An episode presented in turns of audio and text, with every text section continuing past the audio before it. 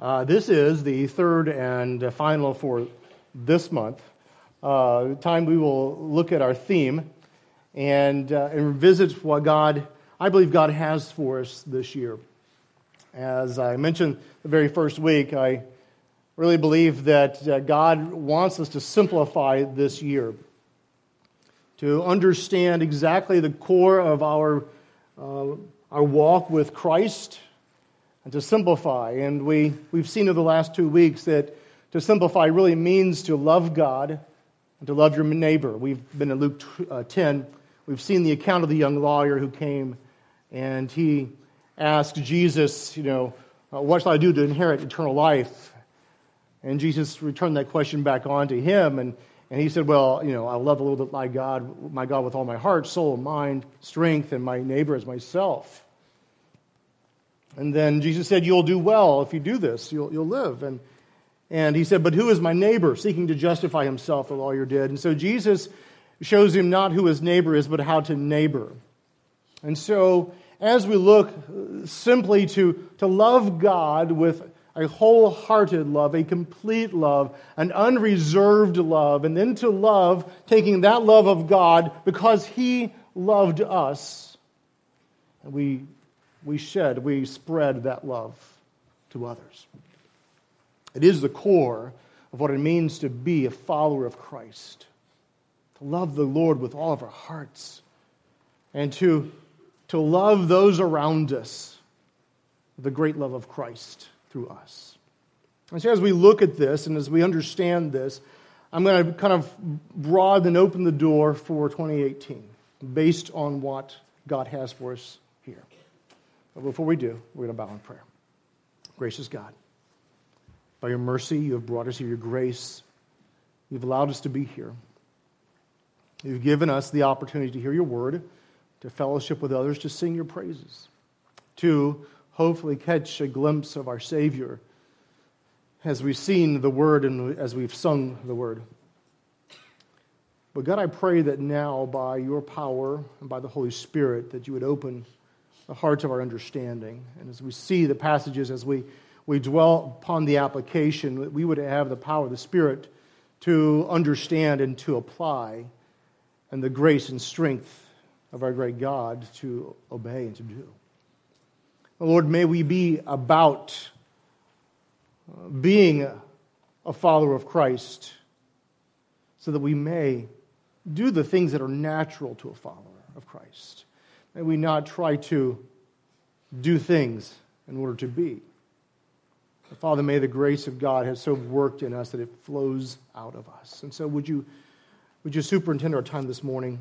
Uh, my words are nothing, but your word is eternal. It will not fall away. And I pray that you accomplish the mission, the work, as you have promised that you have for it today. In your grace and your praise, we, we ask these things. In Christ, name I pray. Amen. So, looking at 2018, a couple of, uh, a phrase, actually, one phrase came to my mind in the end of 17 as I kept thinking about uh, the opportunities that we have before you. And it, were, it was, it is indeed the words of Paul. And the, the phrase that, that came to me was an open door. The, the phrase of Paul that he uses when he speaks of the opportunities. For instance, 1 Corinthians. Chapter 16, 8 and 9, he's talking to, uh, he's writing to the Corinthians, and he talks about, but I will remain in Ephesus until Pentecost. Why are you remaining? For a wide door for effective service has opened to me, and there are many adversaries.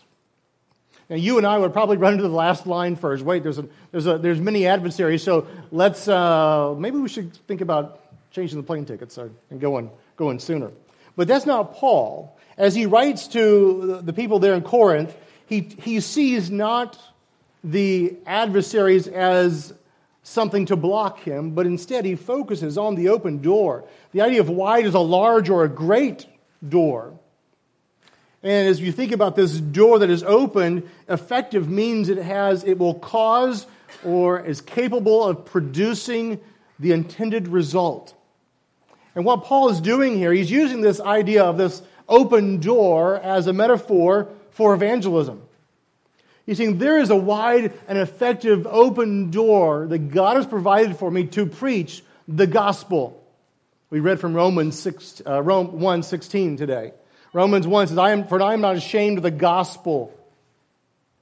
I'm not ashamed of the gospel of Jesus Christ. It's the power of God into salvation. So here, Paul says, There's a wide and open door for me. It's effective. Instead of, instead of running from adversity, he remains. He sees the opponents. Yes, they're there. And if you think about the, um, the time in, in Ephesus, the silversmiths were, uh, they, they, didn't like Paul because he was preaching the, the risen Christ, and uh, people were coming to follow Christ, and so their business was going down because no one was, or not as many people were buying silver idols. And so the silversmiths, the Jews of the area, were uh, opponents and adversaries to Paul. And here he is, he's seeing this, but he says just because they're opponents, the opposition comes, and it will come. In fact, it almost always comes when there's an open door. Satan sees the opportunities that are there for the gospel, and he sends opposition. But that is no reason to stop. There is no reason. When open doors are there, we are to enter those open doors.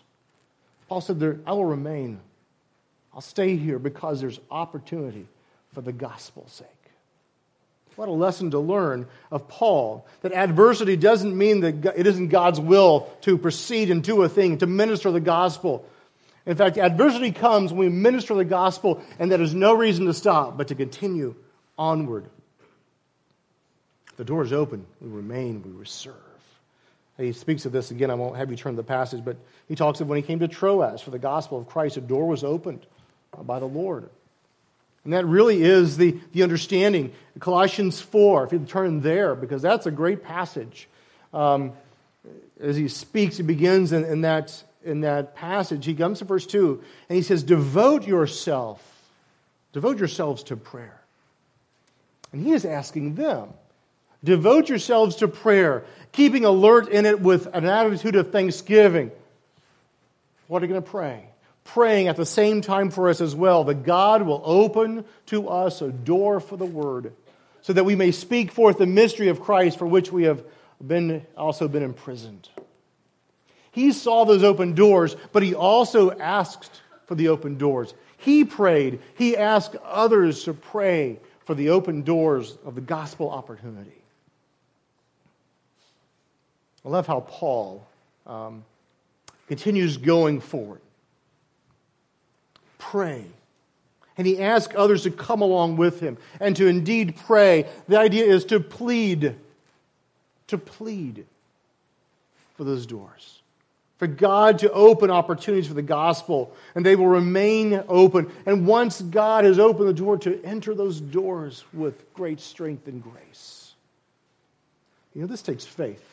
As we pray for the open doors, we, it, it takes faith that God will do what he says he will do. Ever prayed a, a faithless prayer? I'm reminded of, of the time when Jesus in his earthly ministry is going and healing in city after city after city. Was that, that particular, actually, three cities. Uh, but one in particular, he says he could not do many miracles there. It wasn't that he lacked the power. He pinpoints the problem there was their lack of faith that he would do those miracles, that he could do those miracles. Pray for faith, pray for open doors, enter those doors. Faith is important. Faith is, faith is central. It is a trust, a true dependence and reliance upon God. It is all of Him to open the doors. Every step, in every advance for the gospel, it, in every seeming setback to keep on going, to advance for the gospel because we're trusting God and not of our own strength. Faith.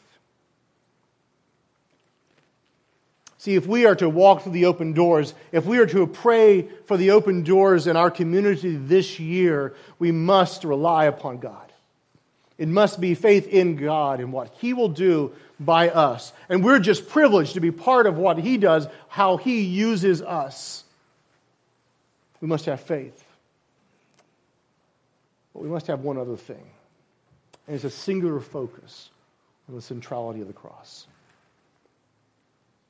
I've been reading a collection of books on the cross, in the middle of John Stott's book on the cross. And it's a powerful book as he walks through Christ's death, as he recounts the early church and how they looked to the cross, how the cross was a symbol of oppression, a symbol of, of the Roman hatred, but yet they proudly took upon themselves the sign of the cross. And they, they went forth.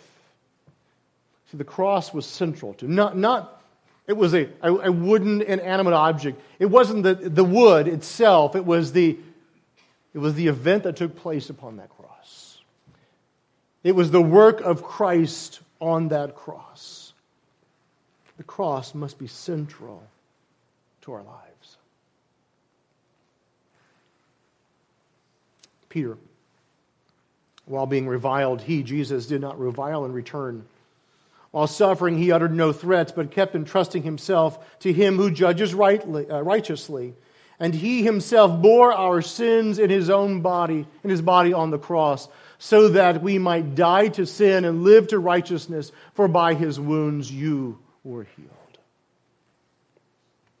Centrality of the cross. See, the early church understood the great sacrifice of Jesus on the cross.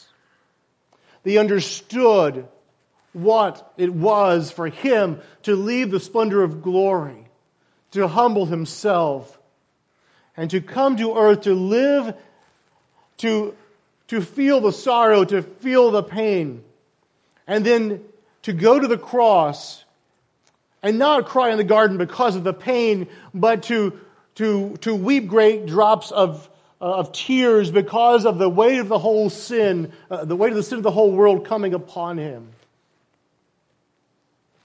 We have account after account of early believers who were willing to go to the cross. Yes, were, uh, were uh, wanting to go and to sacrifice themselves for Jesus. So he burned at the stake that the glory of God may be go forth and preaching the word, the gospel, in joy with a smile on their face, they went to meet their Savior who died for them. They went joyously. He didn't cry. He didn't weep because of the pain that was coming. He wept because of the sins. He took our sin upon his own body. The tree, he bore them for us. And look at the result. See, after, as we're a follower of Christ, we die to sin. We die to sin because of the cross. We don't live our own way because, hey, this is fun. I do what I want. I have my quote unquote fire insurance. Because of the, the cross, we live in a way that's holy and we live in righteousness. Kind of the side, we die to sin, but we live indeed to the right works, the, the right living, the glorious gospel of Jesus Christ. Centrality of the cross. It reminds us Paul writes, But it may it never be that I would boast except in the cross of our Lord Jesus Christ, through which the world has been crucified to me and I to the world. Centrality of the cross. We must never get over the sacrifice of Christ, our Savior on the cross. It never, it must never become mundane or commonplace to us. The agony he suffered, the, the weight of the sin must not become ordinary to us as we grip the, in our, our own finite understanding of who He is and what He did for us. If we indeed were a follower of Christ, the cross must be central to our thinking. We observe the Lord's Supper.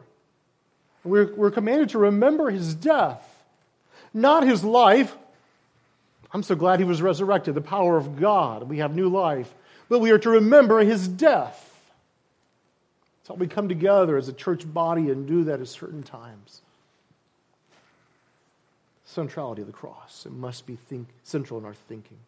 You know, when this cross is central in our thinking, we, we have a better understanding of how to love God. We have a better understanding of how to love God, the wholehearted love. And we understand how to sacrificially love our neighbors, both in the body and both in those in our community and the world.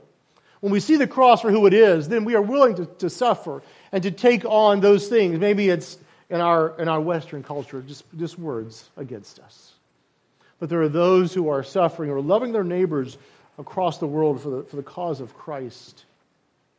With those who might even go to their death today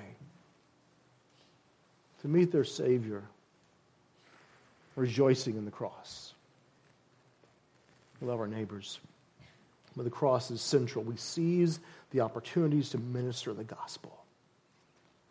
We're open and we're listening for the power of the Holy Spirit that moves us to, to, to see someone in their need and to, to love them, even if they're not like us, and to, to, to embrace them.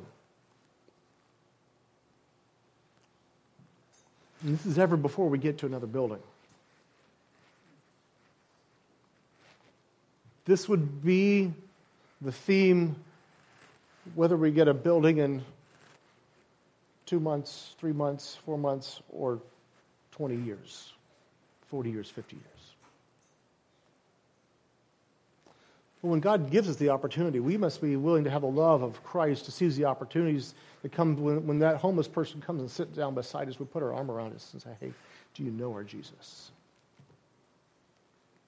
When the person who is well off on another side of the street comes in and we say, Hey, we're so glad you're here. Put your arm around him. Hey, do you know our Jesus? But we're no respecter of persons. It doesn't matter who they are. God sends them. We seize the opportunity for the sake of the gospel. We love them as Jesus loves them. We respond with his love. And the cross is central. We, we realize that every situation is to be lived out for the glory of God. You know, it is the lens that, through which we see the world. It's the lens in which we see the things that are exciting and the things that are commonplace. Um, we see both as opportunities for the gospel. Uh, I got to thinking, it, all Paul's life was not exciting.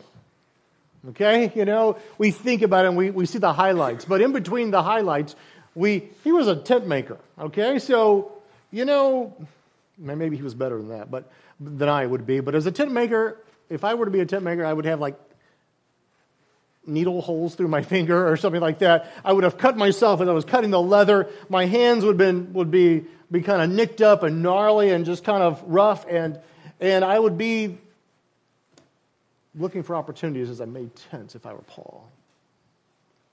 And God has put you where He has put you for these opportunities to seize for the gospel's sake. And you say, well, it's really boring in my job.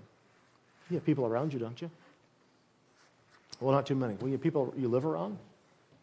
Do you, do you ever go to the store? Do you ever? Do you have a hobby at all? See, the mundane is just an opportunity uh, as much as the exciting and the, and the, the, the, the divine appointments, the encounters that God sends us, sends us. Seize the opportunities. It was Paul's central message, but we preach Christ crucified. The stumbling block to the Jews and to the Gentiles, it was foolishness. And you will have, I will have days, and we'll, they'll, they'll be really boring, and we'll keep on, we'll keep up, looking for opportunities, we'll keep praying for opportunities, and God will, will send them our way, and it'll be the central idea of Christ and Himself. He crucified for us, and we'll see a person to the light, the love of Christ, not because they're bothering us from point A to point B. And suddenly the work, the, the, the avocation of our lives become secondary to the kingdom of God. It is a platform. My job, whatever we do, our homes, those things, it is simply a platform for the gospel that Jesus may work in us and through us. Again, Paul writes, And When I come to you, brethren, I did not come with superiority of speech or wisdom or proclaiming to you the testimony, as proclaiming to you the testimony of God, but for I determined to know nothing among you except Jesus Christ and Him crucified. It was the central message of Paul. And you say, well, he wrote a lot in the New Testament. Yes, he did. When he came to people, it was always focused on the cross. Because of the cross, this, because of the cross, we have this. Because of Jesus and his work on the cross, salvation we have, that we, this happens. We live this way. We love this way. Centrality of the cross.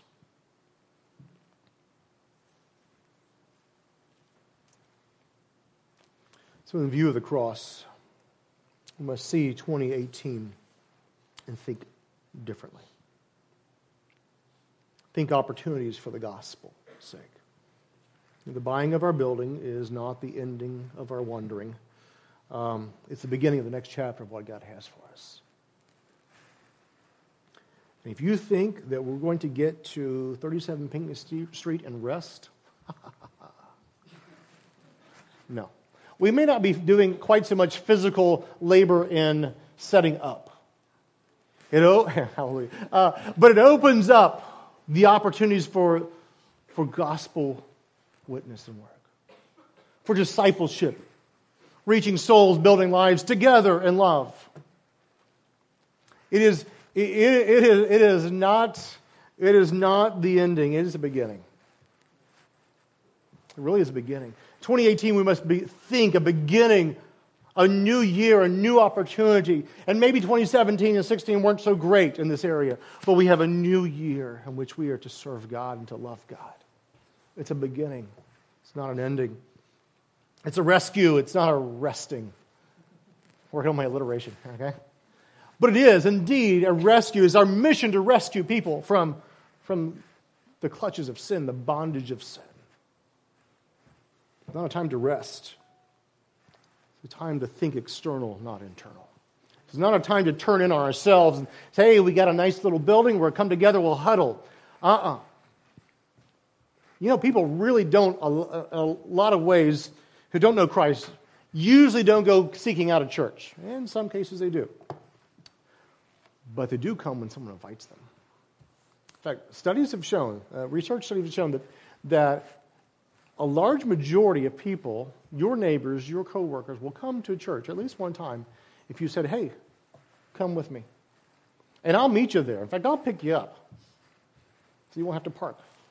I'll pick you up and I'll drop you off. I'll introduce you. I'll show you where the coffee is. I'll introduce you in, to people. Or I'll meet you on the corner there. Where the stop sign is, that's where I'll be. Think ex- in, external, not internal. Think about this idea of contributing, not consuming.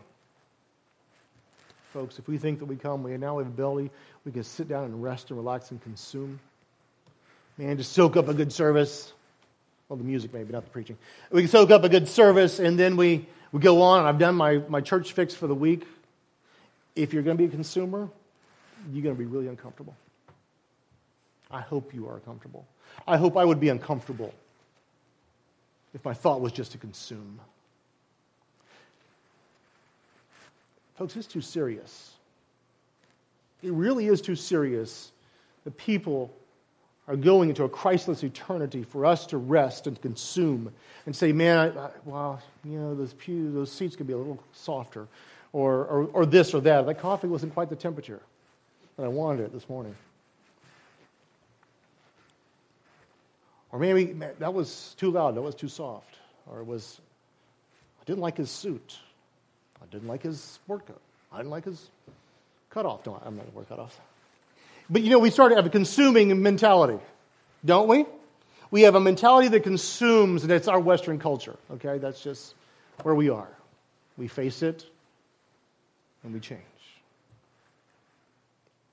But wow, when we contribute, when we come together as the body of Christ, when God is working in and through us, what a, what a thing that He can do with us, just worthless pieces of clay. He can do a great work when we're all pulling together and coming together for the cause of Christ. We're all joined together with our different talents and diversity of gifts. We come together for the cause of Christ, for the centrality of the cross that's happened in our lives, the salvation we've experienced, the redemption, the freedom that we have now that we can tell others and that we can, we can instruct them in the Word of God. Well, that, that is something worth living a life for. Contributing, not consuming. Calls for sacrifice and not safety. Is there any time in the last probably 100 years for Christians that we understand uh, that safety is not going to be for us as believers. the constant. It should be now. Right? Most of us didn't live through World War II. We didn't live through the Holocaust. Remember its Day the other day. And yes, Christians were killed. We don't remember the Christians killed in, in Russia, the Soviet bloc. But we're now we're starting to see with our global news, we're starting to see uh, in, a, in a greater way those who are now being put to death for the cause of Christ in many different countries across the world. And it's not a time for us to pull back in safety.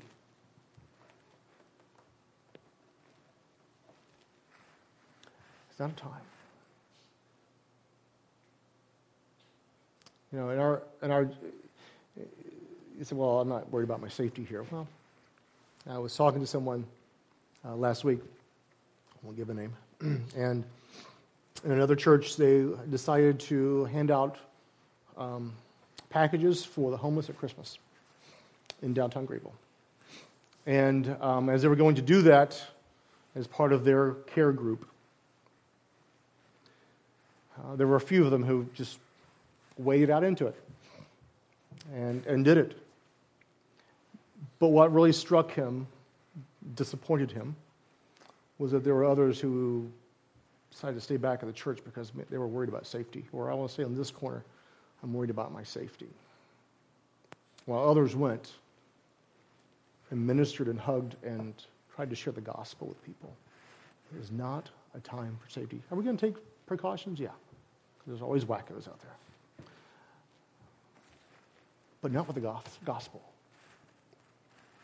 This is no time for safety. It is time to go out. It is time to go out, to sacrifice. Time to think forward and not backward. It's a time to think opportunity. See, we are called, as I mentioned last week, as Paul speaks of our, our being ambassadors for Christ. We're called on a ministry of reconciliation. Sometimes I like to think of it this way we're called to go on a rescue mission. You and I are called to go on a rescue mission. We are not called to be safe and comfortable and warm or cold in 95 degree weather and to live our nice Western cultural lives and never speak to someone about Christ unless they come up to us and we're flustered when they do. That's not what it means to be a Christian. That's not what it means to be a follower of Christ.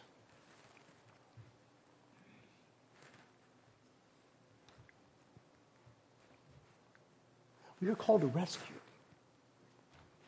The old hymn, old gospel song, Rescue the Perishing. Care for the dying. Snatch them from pity, in pity from sin and the grave. Weep, weep Weep for the erring ones. Lift up the fallen. The gospel, tell them Jesus is mighty to save.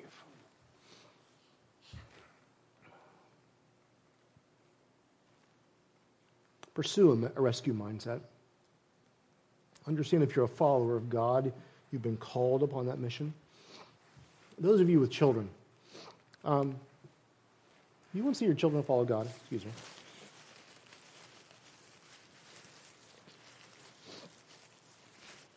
would have to bring a rough napkin, would they? Do you want to see your children follow God? Then model a God focused life.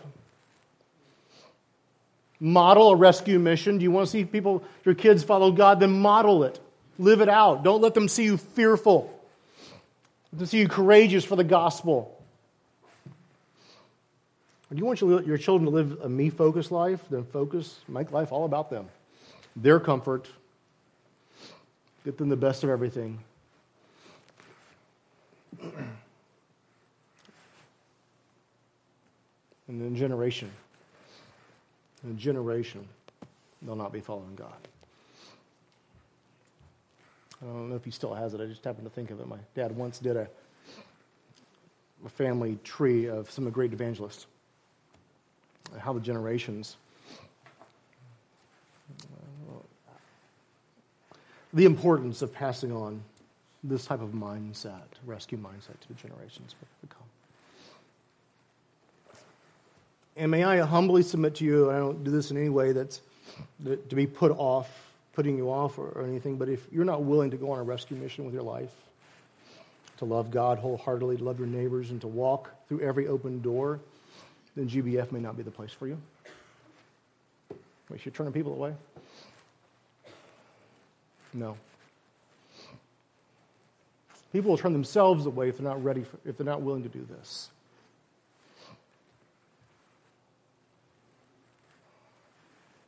I don't want people to leave. I want people to engage on the rescue mission. I want this to be a focus of our lives that we, we live, we eat, we sleep with a concern of souls, that we love them in such a way as Jesus loved that if we don't love them, we learn to love them. We sit and we pray until God gives us that love. And as we go and act upon those prayers until He gives us the open doors, that we engage life on a rescue mission for, the, for souls. We leave nobody behind. We invite everybody into our church who needs the gospel. There is no difference between the affluent and the non affluent. There's no difference between, between any nationalities or races, any class of people. They come, they find a place that loves Jesus and loves them.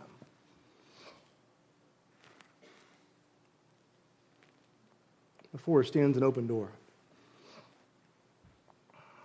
Yes, maybe a building, which would be a fresh tool of ministry.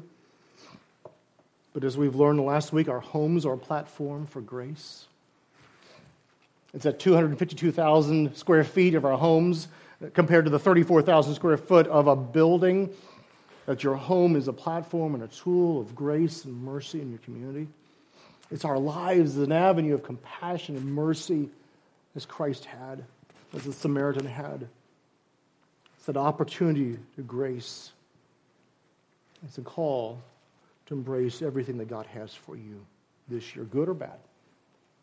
The knowledge we're His children, we are His ministers in the world. That life is to be lived out, the glory of God, the advance of the kingdom of God. And then, when we make the cross central to our lives, We'll love God. We'll love our neighbors. We'll walk through every open door. Every gospel opportunity. And so, will you? Will you make the cross central to your life? Will you follow Jesus with everything? Will you love him as he loves you?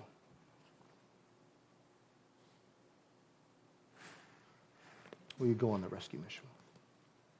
Let's bow for prayer. Gracious God, I thank you for who you are. I thank you for loving me. When I was unlovely, I was a rebel against you. Your salvation was more than sufficient.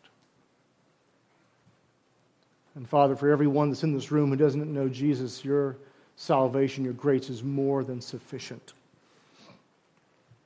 And I pray that you would bring your Holy Spirit to bear upon them give them no rest, no comfort, to they come to the decision whether to trust Christ. And Father, I pray that they would make that decision. Oh God, I pray for those of us who are followers of Jesus. Lord, we don't do this on our own strength, we don't do it in our own might, we don't do it for our glory. We don't boast in anything except Jesus and Him crucified. So I pray that you would undertake for our church. Would you, by the power of the Holy Spirit, work in our hearts and lives, convict us of the sin that would get in the way from ministering to serving others? Lord, encourage us in our walk. Encourage us as we spend time in your word each day. Encourage us through the sorrows and trials of life, where many are in, in circumstances that they wouldn't prefer. But, oh God, I pray that you would help them, give them strength and comfort May they see that even in the depths of sorrow, the depths of the circumstances, they can shine for you. So, our God, I pray that you would Remind us that you are there. May we keep the cross central. May we, as a body of believers, go on that rescue mission. That is your mission. It's in Christ and I pray.